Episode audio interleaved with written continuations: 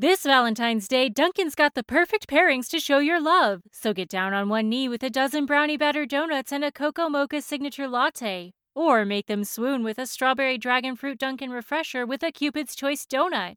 Are you ready for love? America runs on Dunkin'. Price and participation may vary, limited time offer.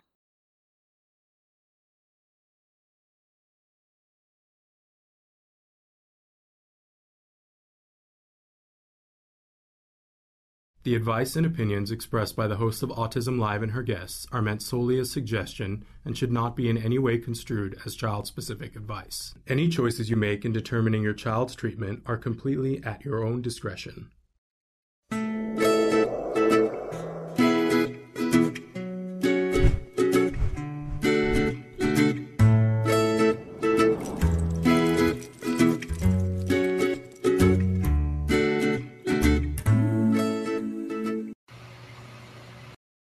Hello and welcome to Let's Talk Autism with Shannon and Nancy. I'm Nancy Alspaugh Jackson. And I'm Shannon Penrod, and I'm thrilled to be here with you, Nancy. Uh, and I'm in a different place today. Yes, where are you? I am actually in the new control room for the Autism Network, which we have not given people a tour yet, and um, and I've never done the show from the control room before, so this is fascinating. But we're having some internet issues in my office, so I'm I'm here in the control room. I said earlier this morning, the universe is telling us that we got to get the show all the way back in the studio, so it's speaking loudly. It looks very uh, high tech in back of you. Well, uh, this is I. I mean, I, I should swing it all around so that you could see where Traven's sitting, but I, am not going to throw that at him uh, right now. But another time, we'll do a show. We'll, we'll show everybody our new digs as the Autism Network and. Uh, you know, getting things up and running. We are now doing Ask Dr. Doreen from the studio, but we're not doing the other shows, Autism Live or this show or any of the other shows from the studio yet. But it's, I said this morning, the universe is telling us it's time. So hopefully very soon we'll be able to do that. You, are you well, Nancy? You just got back from a big trip. Yeah, I was in the Caribbean in the Turks and the Caicos. It was amazing that's I can't wait to hear all about it, and I hope at some point you're going to share pictures with us. It was beautiful, absolutely stunning. I love it. I hope you've come back rejuvenated. I did. I'm still a little jet. I'm still a little jet lagged. Just got back on Sunday, so wow, that's a lot. That's a lot uh, thrilled to be here, and and we have not uh, see, had our fill of Wyart uh, in quite a while. So uh, I hope that you're going to share that with us. I do have to give one programming note to folks that um, this program, we are pre recording this uh, the night before you're seeing it. So on Thursday morning, when you're seeing this premiere live, we did record it last night. And um, that is how we do Let's Talk Autism with Shannon and Nancy. And, but it, I'm watching with you right now. So please still interact right in tell us your thoughts, your feelings, your questions. You're going to love our guests. We got a great guest coming up in a little while. I just love it when we have dads on the show, Nancy. We've said that for a long time, right? And this, mm-hmm. I can't wait to talk to this dad for because he's got good information that everybody needs to hear. But want to remind all of you that you're watching it live. If you're watching it live right now, it's on Facebook, YouTube, Twitter, or a dozen other sites that Traven just showed you. It will podcast later on today and be available as a free download wherever you get your podcasts. Remember that if you're if you want the audio podcast, go to all those podcast places where you get your podcast. If you really want to watch the video, then we're asking you to please. Uh, we're we're only streaming the video for the podcast on YouTube anymore. So please check out the video there. But for everything else, if you're taking us on the walk, the run, the car, please get that wherever you get your podcasts. That was my disclaimer. Now, can we please be reinforced with Wyart? Oh, I think I've got two paintings that he just did. Okay. Um, this one is just called Cactus. I love it. Yeah, he it's did that about two weeks ago. Um, and uh, it's available for purchase if anybody's interested. Um, it's gorgeous. Yeah, nice and colorful, huh? And I love all the red, the juxtaposition uh-huh, of yes. the red. It's really That's beautiful. a Christmas Christmas cactus. I love and it. And then the other one, uh, the next one is a sea turtle. Oh. And the story behind this is on my vacation, I saw lots of sea turtles, and my host, who had me stay at their villa, and there were also two other couples there. I was the odd person out, not being part of a couple, but everybody made me feel very welcome. I wanted to give them something for having me on such a spectacular trip. So I had Wyatt paint this that's going to be a gift for them. I love it, Nancy. And I then there's, there are two other versions which he hasn't, he's still working on. I'll get to the other two couples just as a thank you for having me on such a spectacular trip. I love it. I, and I also love how the signature on it almost is like you could miss it if you weren't looking for it. It's almost like more of the seaweed. I love the the the play of the light in the back and and how different the color of the back fin is than the front. It's just kind of amazing. And I always love the expressions on the animals that he does. Just beautiful work. And of course, uh, we've said before on the show, you can see if you're watching, he's available on Instagram at wyart underscore autism and on Facebook as wyart, and that's W Y art autism. And and Nancy, he does commissioned work, yes? He does, yes, lots of commissions. He does dog portraits, cat portraits. He's done a couple of human portraits. So um, if anybody's interested in commissioning, they can contact us at that Instagram and Facebook what a lovely gift to give someone that you know and love in the autism community. If they have a pet that they just love and adore, you can take a picture, send it to Nancy. Wyatt does a painting, and you're helping to foster a young artist while you're giving a gift that is is really beautiful and important and probably going to be worth a lot more than what you paid for it uh, in terms of memories, but also because this is a budding artist. So definitely check it out, you guys. Why yeah, art? All, all the uh, proceeds from his artwork goes to his art lessons, which is amazing. Brilliant teacher Paola. Paola. And and we have to be honest, you know, that's quite an expense, Nancy. And yeah, she's um, expensive. Yeah, but worth it absolutely worth it so uh, wonderful thank you for sharing my art with us and now it's that time of the week or the time of the month when we foray into the news to see what's going on in the news a lot going on not all of it uh, sunny and happy but um, I, on my list, I have a starting with an article that I saw in the Deseret News. I, you, for those of you who what? know, I yeah. Where is the Deseret News? It's Utah, and I spent some time living in Utah, so I'm I'm pretty familiar with the Deseret News. And uh, this article, written by a sister, with a little bit of a plea to all of us to be thinking about not people who are non-speaking and how they communicate, and making sure that we're having them be a part of the conversation. I just was so moved by this article, Nancy. I was too. It was a very well written article um, as you said, written by a sister of a young man on the autism spectrum. Uh, her name is Julia Chu Lutzen, and she uh, began the article um, from the moment she found out that her brother, um, using a new therapy called spelling to communicate, was able to express himself in ways that she and her family never dreamed possible. Yeah.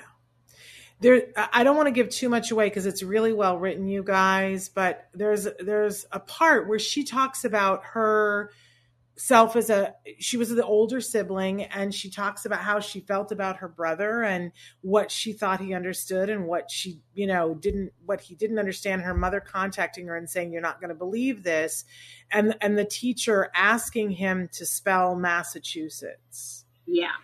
And him going through it and each time he punched a letter with great effort that it took him to punch a letter that each and every letter that he pushes in the Massachusetts, she tells you of the crumbling of the wall that she had built, saying that he didn't understand what they were saying in front of him, that he didn't know what was happening.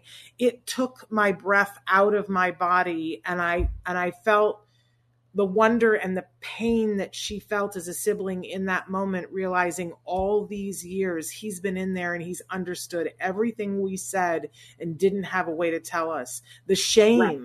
of right. that and and and the joy of realizing that now he was going to be able to tell her just stunningly well written. So want to encourage people. And the message I think is vital, Nancy, that we do you always have said this to me. You've always said this to me. We always presume intelligence.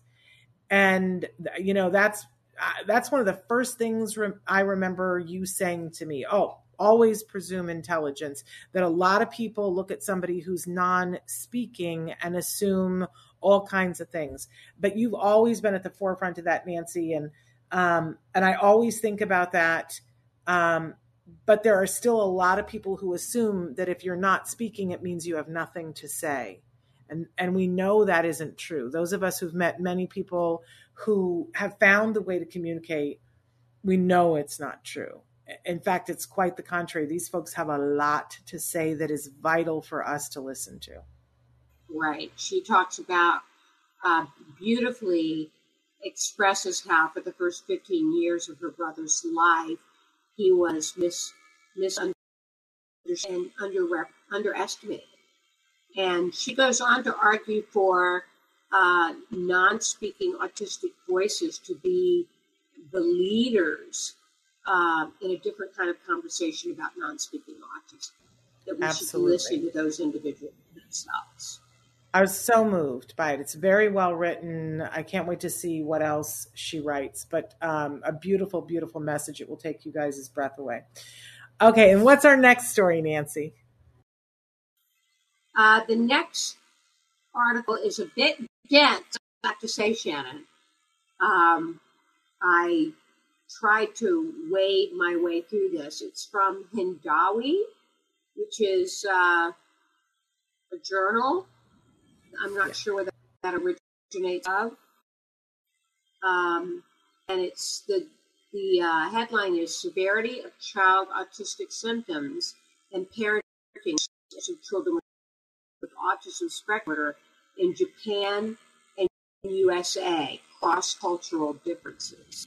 Yeah and it's the actual study. That's why it's dense. And I, and there was so much and i'm not going to pretend that i oh, okay. understand every aspect of it either nancy because it's not the media's we're going to disseminate for you right now but you know this is the actual study.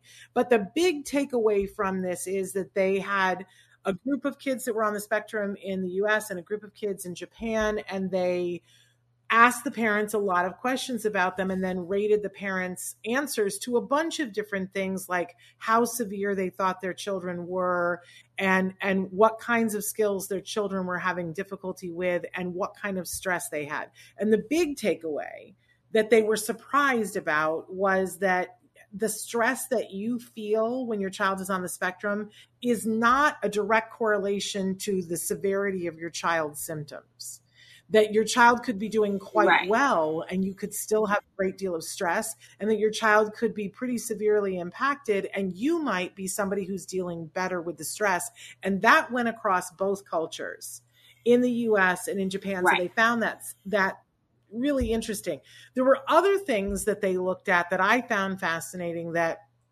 it said that that here in the US we were rating our children as being more severe than with the same symptoms that the folks in Japan were.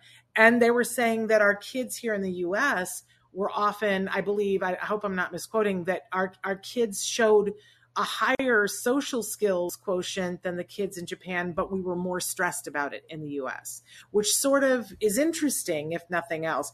But I think it's significant because we've said this for a long time that when your child is diagnosed on the spectrum, there's stress and obviously, you know, there are different challenges for different families, but everybody's entitled to their stress. And we all need to be seeking ways to mitigate the stress. And maybe, maybe the, the reason why it didn't correlate is that maybe we've gotten smart about getting help for families where their children have more severe symptoms. And maybe we've forgotten to do that for all the families. Maybe. Interesting you know, different of uh, being able to cope with. I um, with two families, uh, one who on Facebook, Conan named Alex, who many years ago, after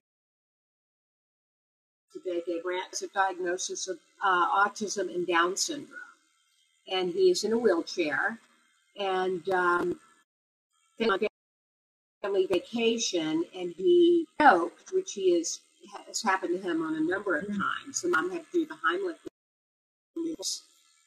and he aspirated and had to go to the hospital and is now antibiotics. And I just marveled at the strength of this mother. Um, I don't know that I would have it in me to, to be as strong as she is. Her name is Cindy Burns. You wouldn't mind me saying her name. And yet, Nancy, you've been uh, through some pretty harrowing things. Yes, that's true. Some pretty harrowing things, but nothing like the struggle she has. And then I have another friend whose son is 28 and he is nonverbal and he is in a residential facility. She placed him there when he was eight years old. Uh, so he's been there for 20 years. Well, he was having um, a tantrum and he broke his tibia which necessitated mm. him having to be hospitalized and surgery, but had to keep him in soft restraints during this time. And once he again, you think there, but for the grace of God go I. Um, and I marvel at Melissa's strength. And I, I marvel at the strength it took for her because she knew she was not equipped to continue to have him in their home with their other son because of his aggressive behaviors many years ago. And she wrote a beautiful short story that she shared with me about the process of placing him in a residential facility. Um, but I look at moms like that and I am awed and amazed by their courage and their tenacity because I know it can't be easy. But the irony of that, Nancy, is that we all look at you and say the same thing because um, you've been through some pretty uh, tough times.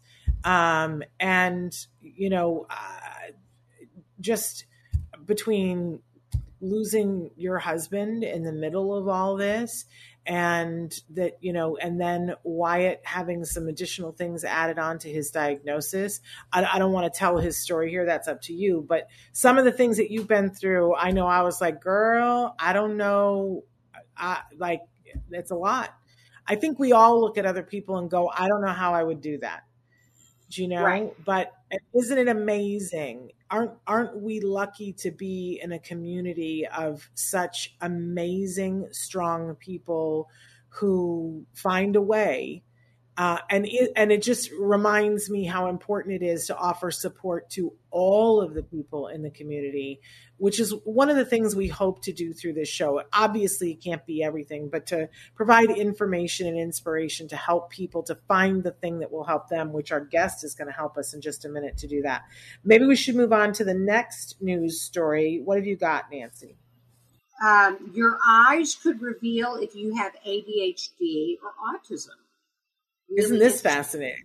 Yeah, out of the University of South Australia. Uh, gives new meaning to the term the eyes tell it all. Um, the eyes may be able to signal neurodevelopmental problems like ASD and ADHD. Um, there's something, uh, um, the actual, uh, it's. Yeah.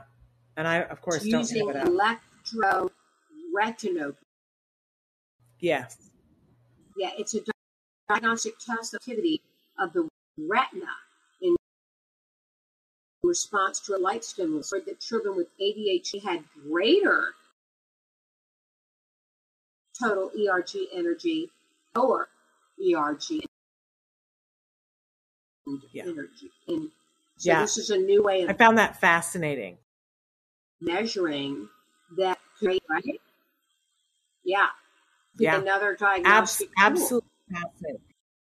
Well, and not only that, you know that bit of information that when you have ADHD that your your number is higher for this and when you have an autism spectrum it's lower that's a clue that's a clue that there's something signal that's happening between your eye and your brain and i hope they're doing more research on it because i think maybe that isn't just a diagnostic thing. Maybe that's something that will give us more information to get to the more mysterious sides of this uh, so that we understand how the brain is interacting. That's what i'm hopeful for. And then i think we had one more study nancy Another one. and i don't know if it's losing you or you're kind of going in and out for me and i don't know whether it's my Mine- internet connection Oh, yeah. okay I, this one i've Yes, this Sage Journal. Yeah, mental health availability for autistic youth in New York City. Um, this was a study looking at mental disabilities and their ability to access mental health services. Yeah. And this is just a microcosm, right? Because we're just uh-huh. looking at this in New York City. But when you think about the fact in New York. that, you know, when we look over and over, when we're talk- talking about studies, Nancy, and we're looking at what are the number one causes of, of death for people that are over the age of 18 with autism and and we see that depression but then also that this population uh, is dying of things that they shouldn't die of. And and one of the things that this article talks about is Right. if you don't have the ability to communicate what you need you're less likely to get it. Doesn't that sound like a big duh to you It's absolutely so i i think what's and and and we know depression and suicide is a big factor for this age range. And i'm sorry nancy we're having like some sort of disconnect. So i'm i'm hearing you later. I don't mean to be over talking you. But i i think what the takeaway for this is that it is so imperative that we continue to provide training to mental health professionals to be looking for clues and having a checklist of when somebody exhibits this behavior make sure that you offer them these services. Otherwise they're not likely to get them. I, I just can't even you know that, like that is the duh heard round the world i don't know why we have to explain that to people that are in the mental health um, position to offer services but apparently it needs to be explained because there are lives at stake here Yes. i'm not sure we have nancy okay Um, Uh, we need between, uh, we need to close.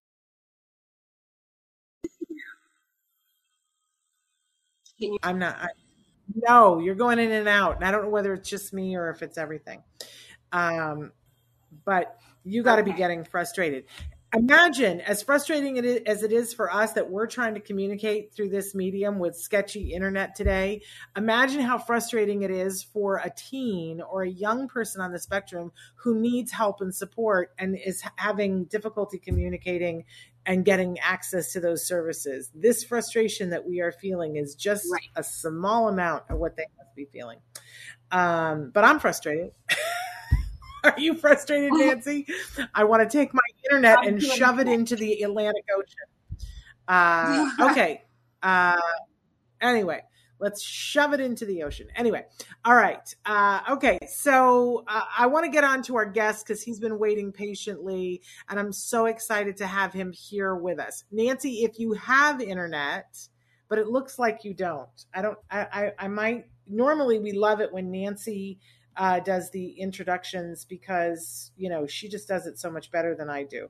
But Nancy, let's see. Do you you have internet at the moment? Go for it. Introduce Jim, for us. Okay, our first guest is, as Shannon said earlier, an autism dad. His name is Jim Hamilton, and um, he is an advocate. Um, and his career, he he has been a high frequency quant trader, which I'm not exactly sure what even that is. So we'll I had to Google it, but I did, and guess what? I still What don't understand. I still still don't understand. understand? You'll have to explain it to us. I Googled it though. I did look it up. Okay, he's been a high frequency quant trainer for a Chicago uh, firm, and uh, he has a background in statistics, computer science, and finance. He's a brainiac, and he is an advocate. Um, and we're going to hear a little bit about his advocacy for autism for ABA uh, and his work with insurance advocacy. Yes, And, uh, his name is. Jim Hamilton. Yeah, his name is Jim Hamilton. Welcome to the show, Jim. Hey, how are you? Hi, how are you? Good. Good to have you here, Jim. First of all, why don't you tell us a little bit about you, you and your family, your family members? Uh, yeah. So uh, my wife, uh, uh, my wife and I just moved back here to Kansas, but uh, we have uh, our son John, who was diagnosed with ASD when he was two. He's now seven. Daughter Cece, four years old, and son James, six months. So you you are Jim, and you have a son named James. I, I can Uh, yeah. relate to. Yeah. My, my husband is Jim, and our son is James. It's it's a thing. It's a trend.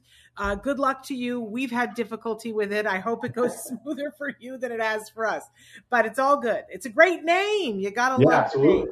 in all of its iterations. So maybe end the controversy for us here. I did look up uh, quant uh, and Yeah. try to what a quant trader was. I still I'm not going to pretend I understand it. What uh, what in the heck is that?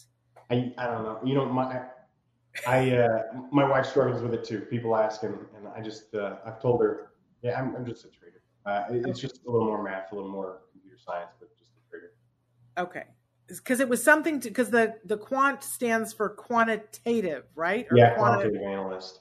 The, my my point in saying that was uh, I have absolutely no experience in you know uh, behavioral health or or anything uh, related to my son's diagnosis. So I was uh, swimming with you know I was uh, without a paddle there, so I had to catch up quick, just like every other parent really. Tell us a little bit about his diagnosis. You mentioned that um, he was diagnosed with autism when he was two years old. Uh, tell us a little bit about that experience and what that was like for you. Yeah. So my wife is a, uh, you know, she she was a kindergarten teacher uh, here in Kansas, and then we moved to Chicago as well. Uh, she went to school for special ed, so she knew, she saw the signs when he was six months old. He wasn't rolling over. He couldn't hold his head up. We, we did the helmet thing. Uh, so it was, um, it, it was, it was quickly diagnosed, you know, by her. Uh, and I kind of looked at it as, you know, I, you mentioned this in your book, uh, but the the first stage is, you know, it's the five stages, right? The first stage is uh, denial. So I was definitely in the denial stage there, but uh, and up until we got the diagnosis, I was certain that my wife was wrong, but of course she wasn't. Uh, yeah, it was it was tough, but you know, it's uh, my wife uh, dealt with it by reading a bunch of books, um, and I couldn't. The books didn't help me because they were more um, uh, pep talky, uh, which is which is great, but that that wasn't what I was looking for. So I was looking for more information. Had I known about your book then, I would have enjoyed that. But uh, I didn't. I read. Um, I, there were no like uh, practical guides, so I just dug in deep to the uh, scientific papers and, kind of caught up that way. So Well, I I think your tale is very familiar tale, right? I think a lot of, especially dads, you know, it's not across the board. I know at least one friend that she was the one in denial and her husband was the person saying, honey, I think you got to look at this. But I think more often than not, it's the dad that is in denial. We know um, Rodney Peete, I, the title of his book was Not My Son. Talk about, I, I call it the river in Egypt denial. Um, but, but um, I I think it's hard for the dads, Jim. I think Yeah. I, I, think it's it's a hard thing for them, and we see a lot of dads who struggle with the acceptance of it. But you look like somebody to me that kind of quickly got on board. Is that the truth of it, or did it take you a while after the diagnosis? Yeah, no, I mean, the next day I, I had bought an ABA textbook and I was trying to, you know, really figure out where I could pitch in here. So um, once we got it, once it was true, you know, um, Who had told you about ABA though? Because when they diagnosed, did they tell you it, about ABA at that appointment? no, and you're absolutely right. It wasn't an ABA textbook that I got. I read some papers and I didn't know about ABA for months after the fact. Um, but it was and, and it was frustrating what we did first. We went through a, a specific type of therapy that was not ABA, um, and you know it's kind of beyond the scope here, but uh, it wasn't. I didn't love it, but we we we quickly found a um, ABA and and found a good spot. So. So uh, you found ABA how long after the diagnosis? Uh, we got diagnosed when he was um, just under two, maybe 18 months. Um, I think maybe a few months before he, he, turned two, and we found ABA by the time he was three. So we did move quick, uh, and we were quick to interview and test out ABA, but we had found our uh, our favorite ABA place by the time he was two. Here's what I want to know, Jim. What was it about what was it that you found out about ABA that you went this is the thing that we're going to go get and why did that become so important to you? Well I you know you mentioned my my background but I I'm I'm big into data. It, my, my my argument is if you're not measuring it it's not science and if it's not science then you know what are we doing here so I uh what I love about ABA is yes, these are qualitative skills, and yes, it is difficult to measure them, but you can measure them. Um, my son struggles with uh, screaming, just kind of impulsively, and we, you know, his his therapist developed tools to monitor that. We've got the voice level system, whatever it is. So, but you, you can measure outbursts, and we can have an incidence, you know, plot of, of this, and have a moving average of it over the last weeks, and we can see that yeah, these tools are working. This is when we started to do, you know, when we started to implement this tool. And yeah, after the next, you know, extinction burst and all that, it did actually come down. So uh, it, it is measurable um, and it is, uh, it, even though maybe at first blush it, it feels like it shouldn't be. And you said, Jim, you all had a goal to get John into a private school that would allow an ABA therapist. What was that process like for you? Yeah. So for, for us, it was important that we have um, ABA therapy in school because, in my mind, ABA therapy is the gold standard in treatment for um, uh, for a child with autism. Um, and maybe that's controversial, but it's at least the the easiest thing to get approved by uh, insurance, let's say. Uh, and and in Kansas, an IEP uh, will get you uh, speech, PT, OT, maybe some para time, maybe some special ed uh, teacher pull out time. Um, but and it is most often just that it's pull out time. And you know, you mentioned this in your book. You say if if he's getting pulled out of math to learn speech, then what's the game? And yeah. uh, you know, big proponent of math. So I uh, it, it was it was not worth it to me to get uh, speech PT and OT, which I feel like I could get on a Saturday or after school I want to get schooling when I can get it. And the nice thing about ABA is we can pursue these goals while we're pursuing academic goals. They they're not, and my insurance provider disagreed uh, initially, at least, that they're they're not that they can't be done in tandem. Well, they absolutely can, uh, and in fact, they complement each other very well. So going the the public school route unfortunately wasn't an option for us. Going the IEP route wasn't an option. I wanted ABA therapy in and for personal reasons, we, we chose this particular private school. We wanted to go to this private school, and we wanted ABA therapy in the school. Um, yeah, and it was a struggle. We had a struggle. One, getting the uh, the principal on board, and two, getting it passed through insurance. So, you know, the struggle of getting it through the principal was, uh, you know, we had to teach her and her team what is ABA. So our BCBA um, uh, volunteered her own time to come in and teach our our first grade or our kindergarten teacher, you know, some tools, observe them in class and teach her some tools. And they all kind of got on board. They said, they saw, yeah, these are actually usable tools that we can use in the classroom and it does mitigate behavior. Um, so we got them on board with that. And then it was, um, then it was kind of showing them that we weren't going to be, you know, we were going to be one of those parents. We're not going away. Uh, we're going to be uh, you know, respectful but persistent. Uh, and and and then it was, you know, we're we're meeting with them once a month, and it's, you know, what are what are palpable, uh, what are what are actual blockers? Give me actual things. Uh, so you know, our we got our RBT to take this two-hour training course, or uh, you know, sign a waiver for confidentiality of other students or a slip and fall waiver, uh, adhere to a dress code. So there were like a, a, litany of things that we had to get done. And, we finally adhered to it. And, and um, you know, so we, we got to a place where uh, the, the staff there was willing to let it happen. Um, and, you know, it sounds, I'm saying it out loud, it sounds like a no brainer, right? Why wouldn't a principal, why wouldn't a school want, uh, why wouldn't they welcome free professional help? Uh, for for a student. Uh, but it is actually, you know, this principal faced some significant headwinds. She was, um, she was, you know, going against tradition in this school system, and and really, my son is the pilot program for the whole school system for ABA in the classroom, um, and, and just for this like private network of schools in Kansas. So really, I'm I'm grateful for this principal. She she's done a lot of work and she she made really what I think is a courageous decision. Um, so we got it approved by the school. Uh, then the next bit was get it approved by insurance, and and that's probably the the most uh, difficult part of the story was because mid last winter we thought we got provisional approval and we thought well the battle's over we we've won right so we just have to wait for the principal to approve, and she did by May, and we thought, okay, we're, we're golden.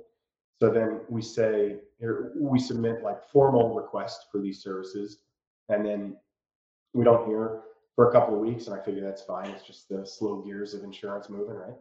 But uh, you know, two weeks into it, my BCBA gets a, a call from a, a care coordinator, that the case manager at my insurance company, and they set up a, a case consultation where a, an insurance um, PhD meets with my practicing BCBA and kind of pressured her to withdraw the in-school language of the um, of the uh, request for services. And I had asked prior to attend this call. I wasn't allowed to attend this call, um, but my BCBA made, I think, a reasonable decision, which was to withdraw it because what what they said was okay, well, if you leave it in there, we're going to deny it, and, and this kid's not going to get services all summer. So she made a reasonable decision. She withdrew it. My son got services for the summer, and then we're kind of uh, at a loss for you know days. So days and hours we're on the phone trying to figure something out. Uh, I reach out to um, I reach out to an insurance advocate, a special needs advocate, you know, other ABA clinics in the area, try to see what's working. Nothing's working, um, and then just kind of my, my wife's doing research on the side. She finds this PDF, uh, and the PDF was written by Julie Kornack, friend of your show, uh, by the Center on the Center for Autism letterhead, uh, and it was specifically about ABA therapy in a classroom. And we thought, oh, this is great. This is exactly what we're talking about. And it had Julie's email address on the bottom. So my wife just kind of, you know, we're grasping at straws. She sends an email to Julie. And we didn't know Center for Autism. I mentioned to you guys earlier that we actually lived around the corner from the Center of Autism when we were in Chicago. So we didn't actually, uh, and I didn't know that until you know I, I, heard Julie's name. So within an hour, Julie had responded, and you know with empathy and and concrete, usable information. And she said this, and I, I know this after going back to your archives and watching uh, her on your show this last week. Uh, she mentioned the Mental Health Parity Act, and she talks about having a button with mental health parity. Got mental health parity. But in short, the reason it's applicable is, uh, you know, the Act explicitly states non-qualitative treatment limitations, and it says, and I'll read it, restrictions based on geographic location, facility type, provider uh, specialty, and other criteria to limit the scope or duration of benefits and services are not are not allowed. So that's exactly what we what we wanted, right? The scope in an academic setting, uh, and it was or, or the facility type rather, and then the scope during academic hours. Um, so it was it was uh, it was hope really. So we we took that and in the in the next week we kind of crafted an addendum, you know, a request to again uh, to amend our services, uh, and you know, Julie responded to several more emails, which I really appreciate. Um, so, but I'm writing this with my BCBA, and we're talking about, you know, it's uh, we have to prove medical necessity for uh, in the classroom. Um, so we showed that there are certain, or we, we show that there are certain behaviors that only present in the classroom that need to be addressed in the classroom because that's this is the environment where they present. It cannot be done in a clinical setting, right? Uh, and if, if we want to use these tools to generalize across setting, well, we should probably generalize across the setting, you know, where he spends most of his time. So it makes sense. Uh, you know, and then we we were very explicit. The RBT is not going to pursue academic goals. He's going to pursue, you know, ABA goals and paralleled academic goals. So um, that was so we proved in one page uh, mental uh, medical necessity, and in the second page, I took this um, you know litany of uh, quotes that the care co- uh, coordinator gave me uh, for from the insurance company. She gave me like a she went through their uh, guidelines and gave me a highlighted list of these are the things, these are the reasons why we can't do it in, in an academic setting. Uh, so I I cited each one of them, uh, you know, from their guidelines, and I said why each one of them did not, you know, pertain to my son, or why it violated mental health parity, or violated Illinois state law. My insurer in Illinois, uh, so there's you know specific Illinois state law that addresses this as well, which um, which was so it was a complete um, argument against both medical necessity of scope and uh, you should absolutely, you know, these are your objections and they're all wrong. Um, and then, so we don't hear for a couple of weeks, and then this is the last bit, but we don't hear for a couple of weeks. And uh, so I write the care coordinator at the insurance company, you know, a very polite email, and I just said, you know, obviously we, we'd love it if you could approve, uh, but if you're going to reject, please let us know as soon as possible so we can get started on the, uh, on the appeals process. Uh, and that was all I said. And then the next day, there's a, a voicemail in our BCBA's, you know, voicemail saying it was approved. So uh, it was a it was a victory for us. It was huge, but uh, yeah, couldn't have done it without Center for Autism. But honestly, Jim, it's a victory for all of us. I got to tell you, because you're talking to two women who have been through countless IEPs. We've also been through them with other families. We, what do we hear the most, Nancy, when people have kids that are school age? People always say to me, "How did you get an aide in the classroom?" Now we've been telling them for years about here are some steps you can do it in the public school, but in the private school setting, it's always been this really hard thing. And we've been saying, you know, it's really hard because insurance won't pay for anything that's educational. Right. And, and I'm, I'm, you know, we've got parents that are challenging even that. But the fact that you have come in and taken the very laws that they have written and and held their feet to the fire to get them to provide those services at the school for those things that are medically necessary, you've helped not only your child, but you've helped so many children coming behind you. And I hope you and your wife know that because that is huge. Yeah, I mean, it wasn't me; it was it was Julie for sure. But the I think it's incredibly important that that we have ABA's therapy in the classroom. I mean, an IEP should should provide that, and it doesn't, and that's that's really a travesty. But this is this is the type of therapy that my son needs. So having it in the classroom, I you know I'm lucky that that I'm coming along so so late in this movement that these laws already exist. I can't imagine being one of those Arizona parents who who had to fight to get this even you know approved uh, at, or, or even recognized as, as uh, you know a, a correct you know something that could be covered by insurance. Well, Nancy and I both love Julie, Julie Kornack. She's amazing, yes. and she's been fighting really hard for all of our kids for a really long time. But I got to tell you, I, I know that Julie loves parents like you, Jim, who will take the information that she's been putting out there and run with it. And you, I, you know, I loved what you said about we let them know that we weren't those parents who were going to go away. I think yeah. that's critical. And the fact that you wrote to them and said, if you're going to deny, would you do it quickly? Because we're yeah. already planning our appeal. You yeah. sent them a message that they went, oh, okay, they're not really going to go away. And I, Nancy, don't we both agree? That's what gets it done sometimes is showing them that you're going to stand in the street and if they're going to play chicken, they're going to lose. Yeah, you have to be, you have to be tenacious no matter what what is it you say, Nancy? Be a dog on a pork chop? A pork chop, yeah. Of course, in our case with my son, we were not able to get an ABA therapist with him in the public school. We tried for many years, and that the district we were at uh, prides itself on never letting uh, a non public school uh, aide into the classroom. And we went for a time to a private school and had his ABA therapist funded through insurance uh, for a number of years.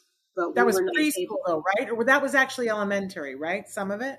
That was elementary. Yeah. Yeah. yeah. But, but, that was even before they were paying it for at, at at home or at the center, right, Nancy? Right. That's right. And then then then when the insurance reform came, then it, they sort of cracked down and said we're we're not paying for it at school anymore. Uh, right. You know, uh, make the school pay for it. We're paying for it at home now, and it, right. you know, it's like the pendulum swings both ways, and the, and the the people who lose are the kids mm-hmm. and the mm-hmm. parents. Because Jim, I, I I hope you'll talk a little bit about this. Had to have been stressful for you and your wife. Yeah, yeah. yeah. Uh, I mean, definitely. I, I'm. You know, it kind of goes back to what we did right when we got the diagnosis. I, I'm more of a uh, internalize it and try to come up with like objective, you know, uh, what can I, uh, what are some specific things I can try to accomplish? So I, I'm, I was more focused on that. Um, my wife was, uh, you know, she actually reached out to uh, Center for Autism and Julie. So she she actually got it done, but um, she was also similarly stressed. So I, it was it was tough. Um, I think what what she and I have have uh, you know kind of agreed on, or or maybe implicitly agreed on this, uh, is that we're just not going to uh, take no for an answer, or we're just not. You know, what is it? What's the real cost in, in you know appealing this or or taking them to court? I mean, I'm going to do that, obviously. So, you know, we'll we'll just deal with it as it comes and and, uh, and just never let it go. Absolutely. Uh, for us, my husband and I, we always said, you know, in life's little instruction booklets, there was a page where it said, when going after Moby Dick, pack the tartar sauce. And whenever we were in hard times, I would always go buy a jar of tartar sauce and I would put it up on the ledge and I would go, that you know, we're not quitting until we get Moby Dick here, whatever it was. But the stress cannot be denied. Yeah. And and I I hope for a time that you know the city on the hill where when a child is diagnosed with autism that parents are given good information right away and that they're given access to things that are right for that individual which is not one size fits all and that nobody has to fight over it Yep. And I hope that someday we're going to get to that. And we've got a couple of minutes, Jim. I know one of the other things that we were hoping if we had time was to talk about everything that you've been through in ter- terms of living in one place, moving to another, starting ABA, picking a clinic, and how it's got to be the right fit. And and if you can give some advice to parents about how you guys did that, I think we'd both love to hear that, wouldn't we, Nancy? Yes, please. Yeah, for me, what is the right fit for? I, I, feel like what is the right fit for my son is a a clinic that uh, puts an emphasis on on measuring and reporting. I, want to have uh, I want to have a, a, monthly meeting with the BCBA. I want that meeting to be, you know, uh, I want two days before that meeting to get the written report and all the plots. I want to go over the plots. I'm going to send you questions the night before. So you have a time to think of, so you have time to think about how you're going to answer them. And then on the day of the meeting, let's just, let's just rip through it and get it done. You know, in and out in 15 minutes if we have to, it's fine. But, you know, let's give me some time to catch up to where you are as a BCBA and, and, you know, give you some time to really think about the questions that I have. So that, that kind of relationship is maybe a little more demanding than, than most parents. That's kind of a relationship that I require of a of a clinic. And unfortunately, there were handful of clinics that we went to that just the the measurement wasn't rigorous enough, uh, or the the therapy wasn't generalizable enough. we weren't looking at we weren't talking about um, we weren't talking about the same the same thing. I mean, they would you know playtime is great so long as that we're so long as we're yeah, and pairing with your RBT is absolutely required, sure. But you know, it, it needs to be constructive, and you need to be sitting there with a clicker, or you need to be sitting there with your iPad taking notes as you're going, and and we need to agree on what is the behavior we're targeting, how are we trying to measure success, and how are we going to know if we need to change tack, you know, midway through this. We need to. It, has to be based on a scientific method, and if it's not, then it's really not worth it's really not worth my son's time. You know, but and you've said this before, which is uh, there's a lot of studies that that say that 40 hours are effective, and there are no studies that say that 20 hours are effective. And uh, and an ABA clinic, unfortunately, there's a shortage of RBTs right now, just nationwide, and it's it's difficult to get the hours that you've maybe even gotten approved for by your insurance company. So another big thing is make sure that you're you're on a list and and you're also uh, not just on that list and not just going to get some hours. Don't take me off the list if I'm going to get 10 hours. I'll, I'll stay where I am now and, and, get the 35 that I'm getting. You know? So it, it requires understanding what ABA therapy is and and uh, you know knowing what's a good fit for you and then fighting for it. Absolutely. Amen to that. It's hard though. It's really, really hard. And and I think for a lot of people, when in the beginning, if you don't know what it is that you're looking for, like you went looking for for the thing, and I really want to apologize to you because I think my book is more of the pep talk that you said you oh, were. I, I well, but I would tell you that the book that I recommend, if you're not looking for the pep talk, if you're looking for the how to, we just had uh, Dr. Mary Barbera Lynch on the show, and her book "Turn Autism Around." I, would I'd, I'd love for you to take a look at that, yeah, Jim, because um, she's a she's a mom who became a BCBA. She was an RN and became a BCBA. Um, and and you know is trying to help parents to understand what you need to do to get from point A to point Z um, and and I I have a mission. Nancy does as well that we try to give information to to families that will be useful to them. I am always a little. I think you know. I mean, we're both fans of ABA, Nancy, but I think I'm a little bit, bit more of a fan of that intensive, but probably because I got it and I yeah. got it at the right time. Um, and so my whole life is a, a, a, testament to what's possible when you get it at the right time and the right intensity. And I see it's very scary to me right now how many people we fought so hard, Nancy, didn't we, for people to be able to get access to what they have access to now. And and there's parents who are just turning it down. They're they're being offered 35 hours of ABA and they're like, you know, 15 is fine.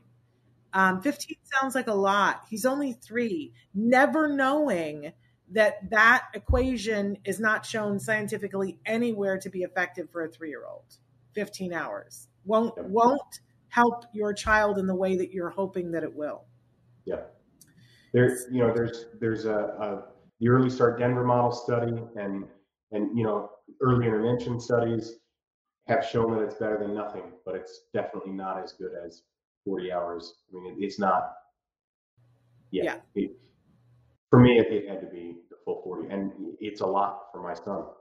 It felt like a lot as a parent, but you know, how do you guys manage it? Because you've got other kids. And so for the people who are watching are like, great, but how do you do it? How do you guys manage?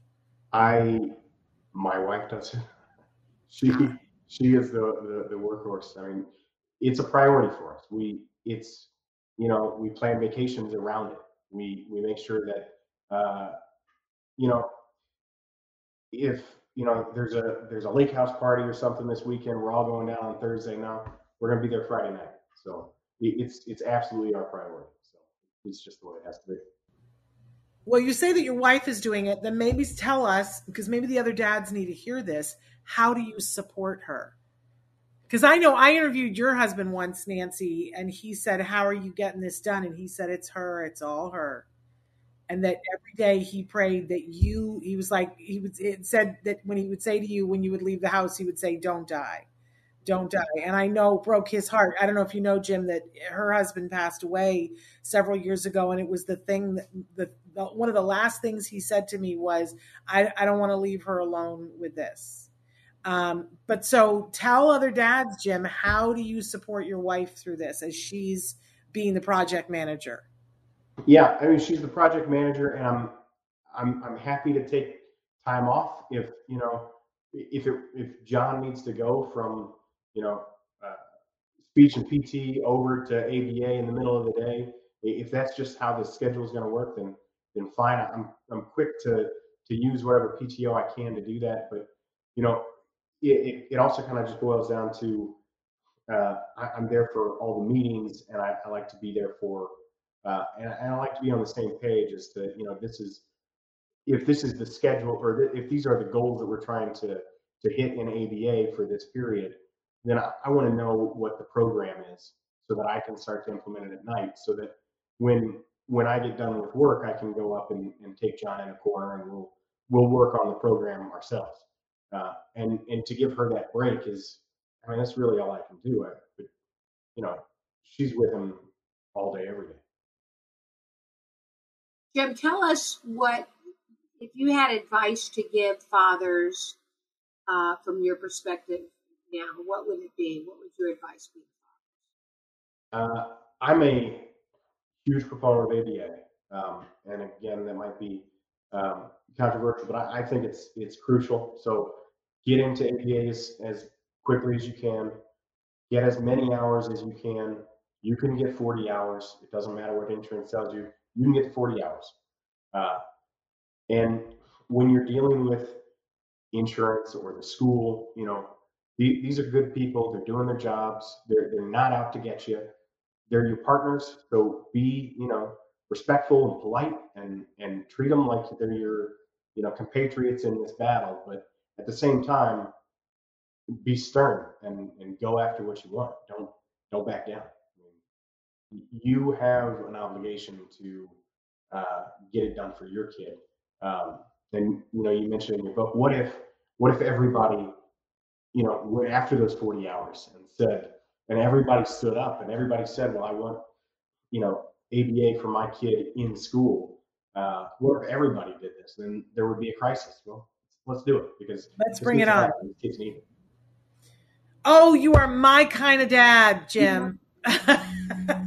let's create the crisis. Yeah. Um, because I think what what's happening is is insurance is creating quite the other crisis where our kids are not getting enough.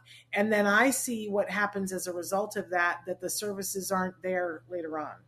And yeah. and there is a crisis right now in the field of ABA, and we are starting to see ABA providers that are are ceasing to be because insurance has has made the game in such a way and nobody has trained the parents to fight back um, so, man, love what you're doing. And you just opened a whole new can of worms for a whole bunch of people.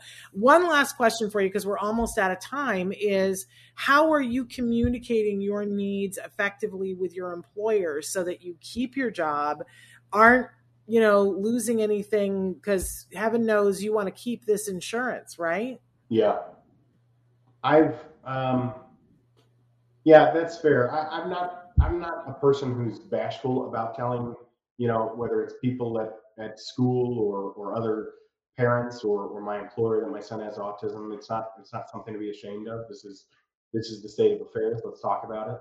Uh, so I I I've communicated it to him.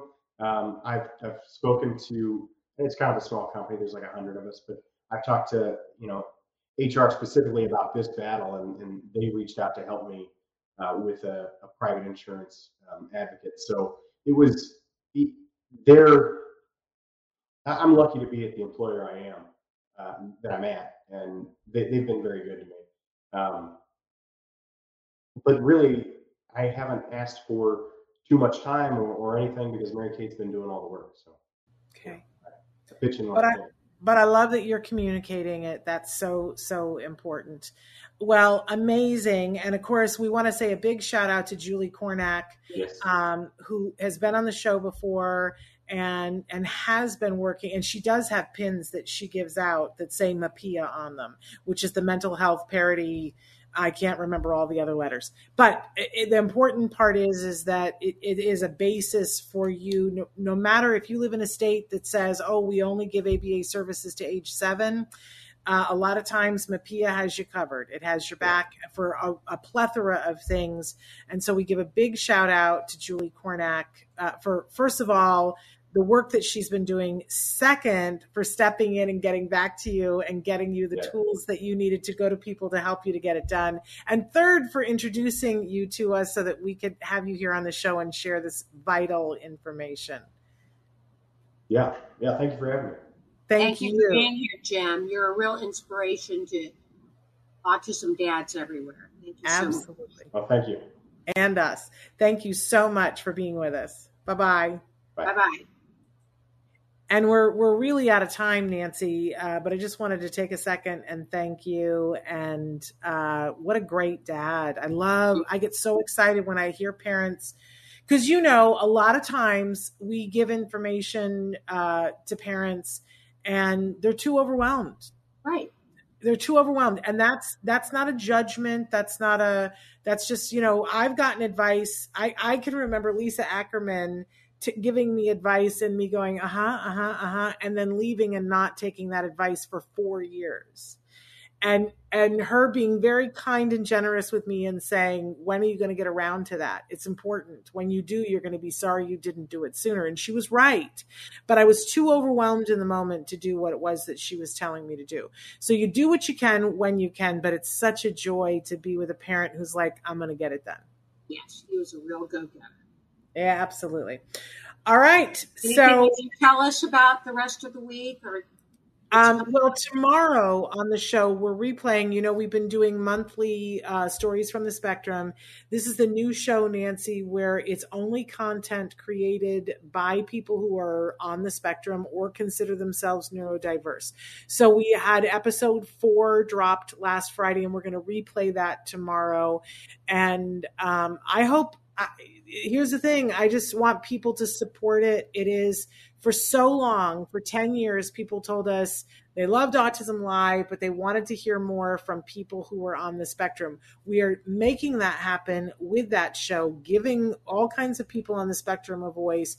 And, and we're like, where's the support for that? So we hope that you'll watch it. We hope that you'll share it because it's important. It's absolutely important. So, um, that's what's happening tomorrow. And then we'll be back next week with our, our live shows. We've got a lot of fun stuff going on. Okay, Shannon, thank you. Sounds great. Let's make sure people support Stories from the Spectrum. Really and and two quick things that I want to say next week, um, season three of Locke and Key drops with Coby Bird. Uh-huh. So I want to be telling everybody this week and get caught up on one and two if you haven't seen them or rewatch them because we're going to be talking about Locke and Key. And Nancy, have you seen the new K drama from Korea? That's the number one rated Korean show. It's called Extraordinary Attorney Woo. Yeah. I think you'll like it. I think okay. you'll like it. It's on Netflix. Okay. Uh, it's super fun. Super fun. Anyway, all right. Uh, so that's all for today. We'll, we'll be back uh, tomorrow. Until then, give your kiddos a hug from me. And yourselves a hug from me. Bye bye for now. Bye bye.